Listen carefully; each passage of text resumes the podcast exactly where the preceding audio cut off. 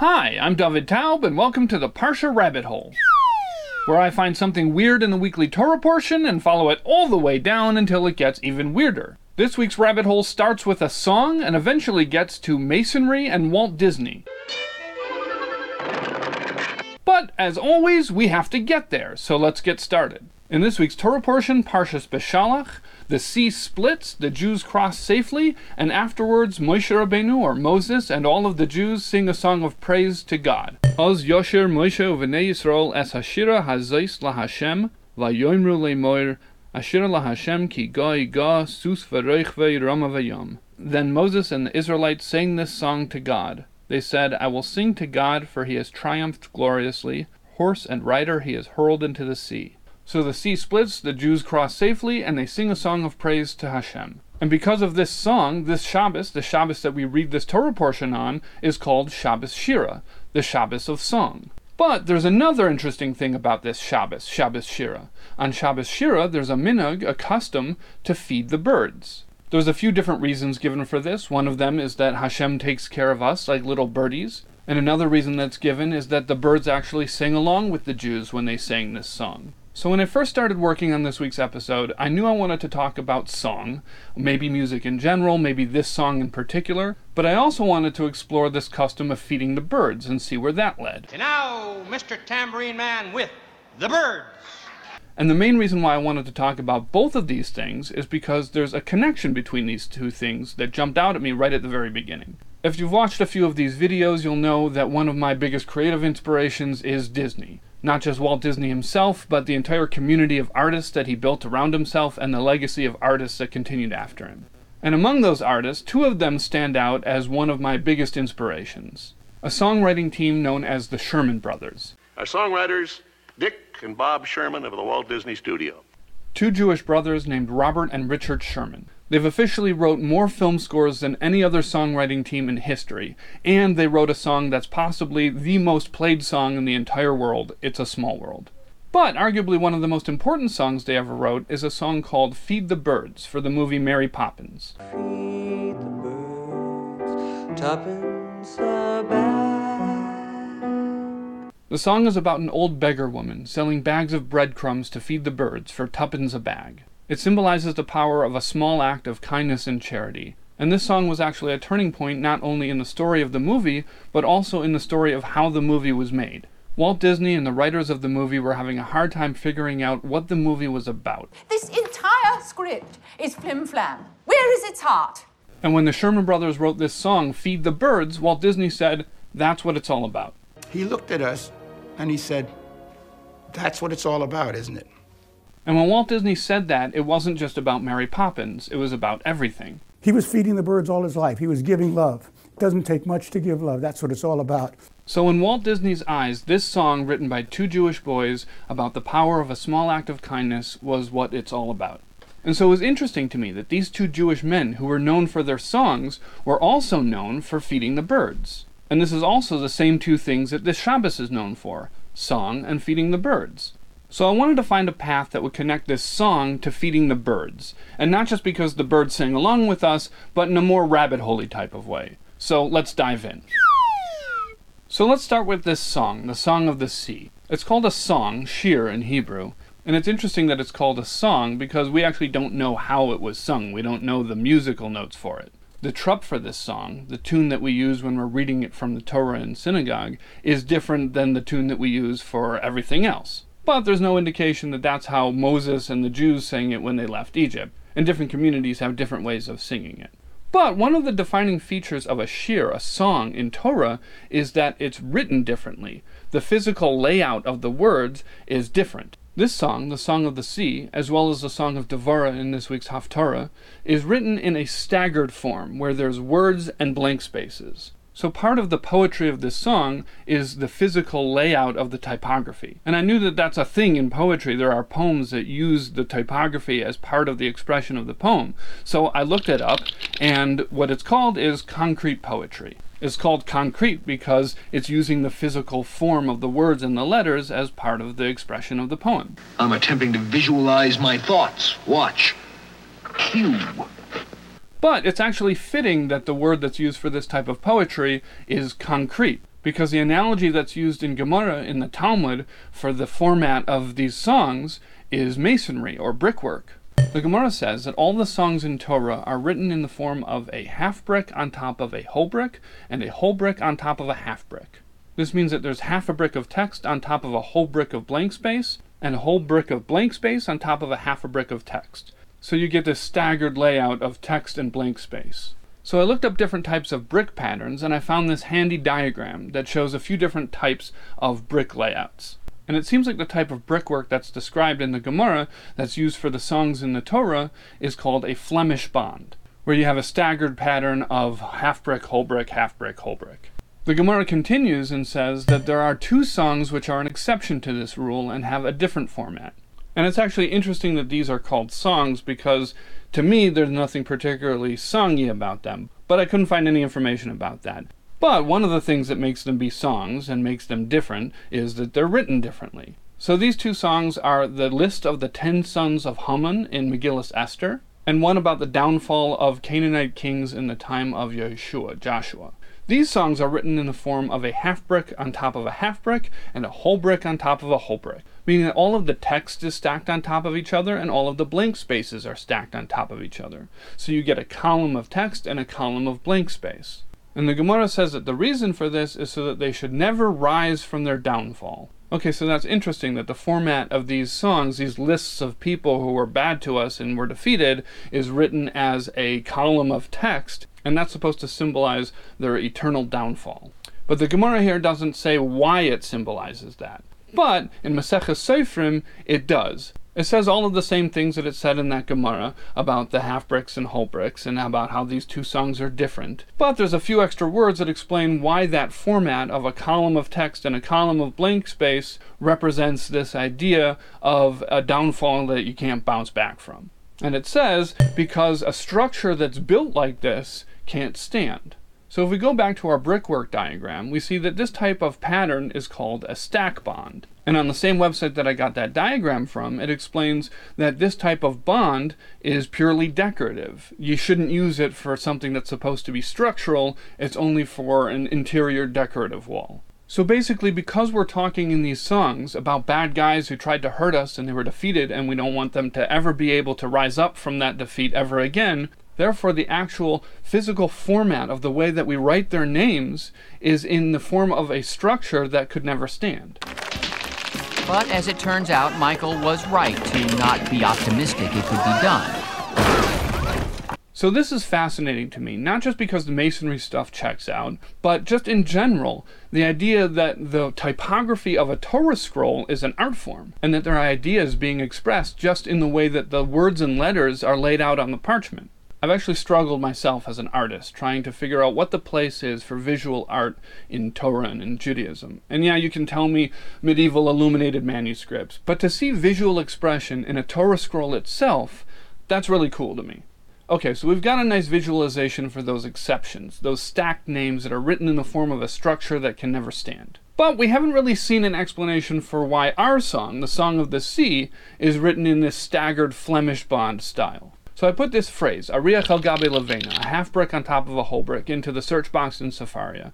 And I found a few different explanations of this layout, all of them explaining this positive and negative space in different ways. You see what's going to happen, don't you? No, what? It's going to erase us. Oh, no. We'll start with the Maharal of Prague. And it's interesting to note that the Maharal of Prague, as far as I can tell, is the earliest example of this custom of feeding the birds. Every year on Shabbos Shira, the Maharal of Prague would gather all of the local children into the synagogue courtyard, and he would tell them the story of the splitting of the sea and all of the miracles surrounding it, including the bird stuff, and then they would feed the birds. So that's an interesting connection, but I didn't find anything from the Maharal himself talking about this custom. But I did find something very interesting about our brickwork in the song, and this is what he says. He says that this song, and others like it in Torah, are about the experience of moving from circumstances of restriction to more freedom and expansiveness. So the point of this song is to thank God for taking us out of a bad situation and putting us in a better situation. And he points out that even though the Jews were brought out of Egypt, Egypt wasn't completely destroyed. And that wasn't the point of it. And that's not what we were thanking Hashem for. It wasn't about the destruction of the enemy, it was about the Jews being in a better situation. And therefore, he says, that's why this song is written in the form of a half brick on top of a whole brick, where you have chunks of text with chunks of blank space in the middle. Because that represents the harchava, the expansiveness and the lack of restrictions that we're thanking Hashem for in these situations. So according to the Maharal of Prague, the typography of this song is a visualization of the experience of going from the restrictions of slavery to freedom. But according to Levi Yitzchok of Berdichev, one of the early leaders of the Hasidic movement, this unique format is actually a diagram of how the miracle of the splitting of the sea worked. He takes the words of the verse that introduces this song that says, "Az Yasher Moshe v'nei Yisrael es hashira hazais la Hashem," which would normally be translated as Moses and the children of Israel sang this song to Hashem. Hashira hazais la Hashem, this song to Hashem. But the way he translates it is Hashira hazais la Hashem, the song of this to God, meaning that it's a song about zeis, the feminine form of the word this, returning to its source to Hashem. He says that Zeus is the name of a level in each thing in creation that receives its life force from Hashem. And what happened during the splitting of the sea is that the Chayus, the life force of the sea, returned back to its source, to Hashem. And then when that happened, the nature of the sea broke and it automatically split. And then he goes on and explains, how is the world created? What is the life force of everything in creation? It's God's speech. The words of Hashem, the letters that make up the names of everything in creation, are the life force through which they were created. And so during Kriyas Yam Suf, the splitting of the sea, the letters that enliven the sea were removed from it and it split. And so he says that's why this song is written in the form of a half brick of text and then a whole brick of blank space, to show the vacuum of empty space where there's no letters. So, according to Levi Yitzchok of Berdichev, the format of this song, with the text and the blank spaces, is actually a diagram of the spiritual mechanics of the miracle of the splitting of the sea, where the letters of creation were removed from that part of creation, leaving a blank space. So this was interesting to me for a couple of reasons. First of all, it's different to how I've seen the spiritual mechanics of this miracle described in other places in Hasidus, in Jewish mysticism, particularly in Chabad Hasidus.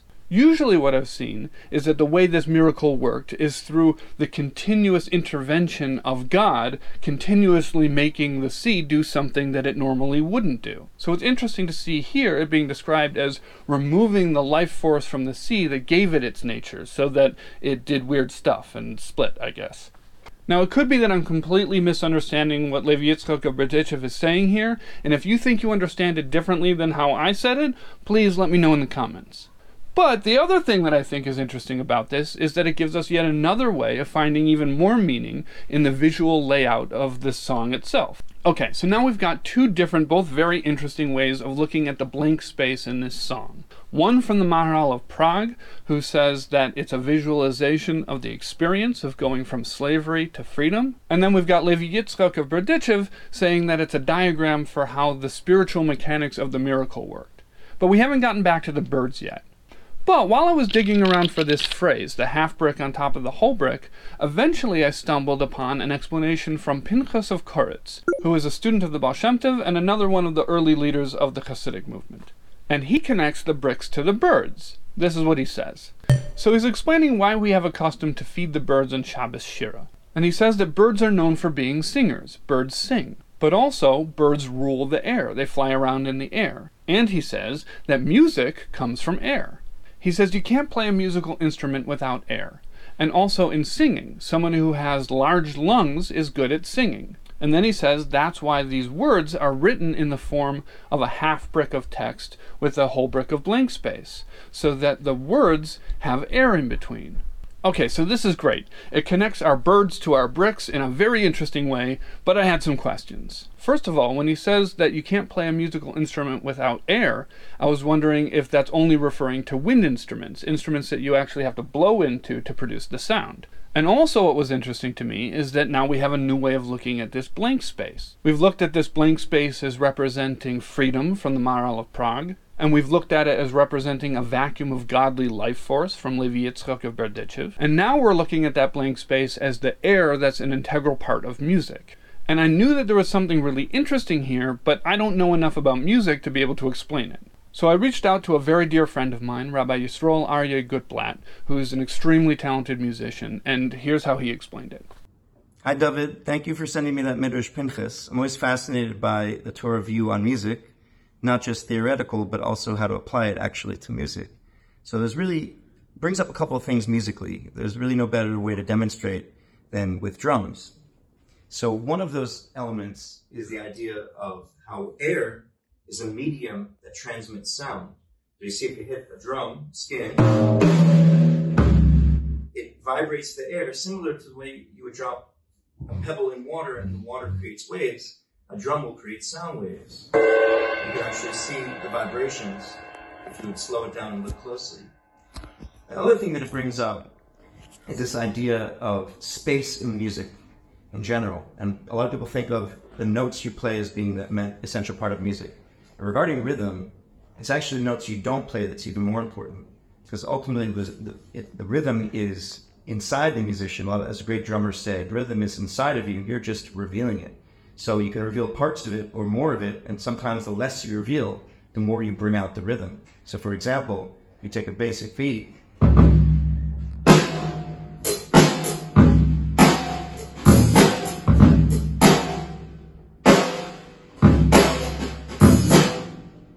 is still going.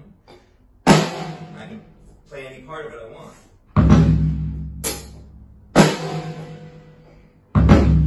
all part of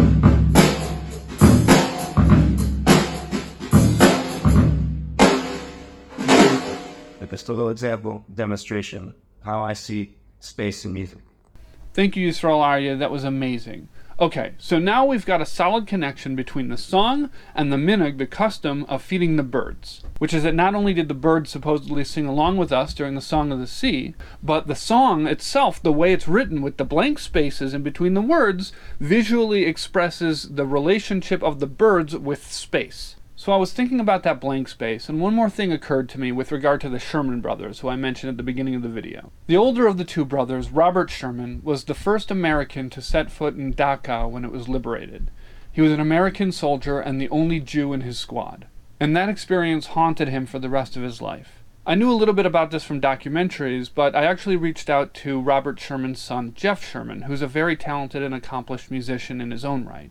And I asked him if I could share the conversation that we had, and he said I could. So I asked him if he had any insights into how his father and uncle's music may have been influenced by their Jewish identities and backgrounds. And he mentioned his father's traumatizing experience, seeing the horrors of the Holocaust up close, and how understandably that made it very difficult for him to have any type of faith after that. But he said his father continued to engage with Judaism, with Jewish culture and Jewish ideas.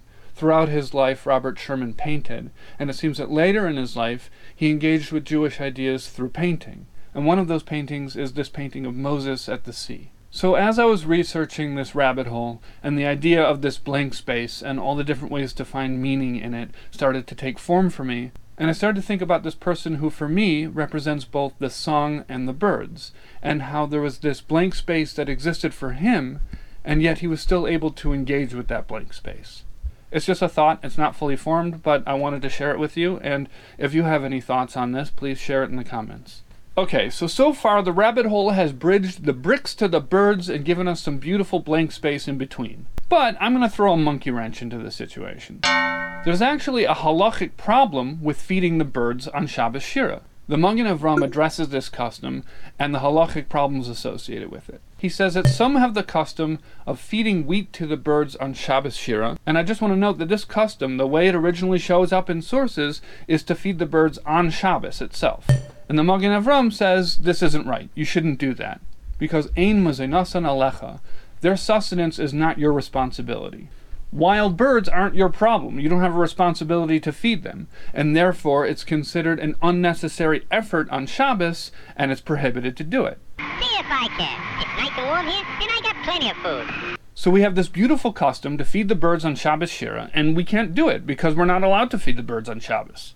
Various different halachic works deal with this problem and explain why it might be okay to feed the birds on this particular Shabbos. But the way I see most people doing it, and this is the way that Chabad.org says to do it, is to feed the birds Erev Shabbos, on Friday afternoon before Shabbos. Before Shabbos, you put out some food on the porch for the birds, and then on Shabbos, they come by and eat it. So that's a nice way to resolve this halachic conflict. Instead of feeding the birds on Shabbos, we feed the birds right before Shabbos. But the Lubavitcher Rebbe offers another way to engage with this conflict. If you remember, we spoke about earlier in the video that one of the earliest instances of this custom being mentioned is the Maharal of Prague, that he would gather all of the local children into the courtyard of the synagogue on Shabbos Shira and tell them about the miracles surrounding the splitting of the sea, including the miracles involving birds, and then they would feed the birds. And the Rebbe notes that his predecessor, the Frierdiker Rebbe, the 6th Lubavitcher Rebbe, told this story publicly. And even though the Frierdiker Rebbe, the 6th Lubavitcher Rebbe, told this story about the Maharal of Prague feeding the birds on Shabbos Shira, he himself didn't do that custom. And the Rebbe explains that obviously the reason why he didn't do it is because of the halachic issues with it. But, the Rebbe explains, even if you're not actually feeding the birds on Shabbos Shira, you still can and should talk about feeding the birds on Shabbos Shira. And he says that it's important to tell children this story and talk about the custom of feeding the birds on Shabbos Shira to instill in them the good quality of compassion towards animals. So obviously one of the reasons that this jumped out at me and why I wanted to share it with you is because it's wonderful to see this lesson of compassion that we can learn from feeding the birds, or even not feeding the birds. And that ties in nicely with the Sherman Brothers and their song Feed the Birds and its message of the importance and power of one small act of kindness and charity. Feed the birds. Tuppence a bag. But the other thing that was really interesting to me was that to me this felt like another instance of that blank space. That we can still find meaning in a custom that we're not doing, that's essentially empty space. That the parts of Torah and Judaism that for whatever reason aren't part of our daily practice, either because it's not halachically relevant, or because it doesn't go according to the halachic authorities that we follow, or because it's just difficult for us. Whatever reason there is for this part of Judaism not being part of our actual practice, for it being a blank space, we can still engage with that blank space. Alright, that's it. That's the rabbit hole. As always, if there's anything about any of these topics that I missed, that you know something interesting about, please share it with me in the comments. Thank you for following me down the rabbit hole. Please feed the birds after you get out of the rabbit hole. I don't want to have to clean up down here.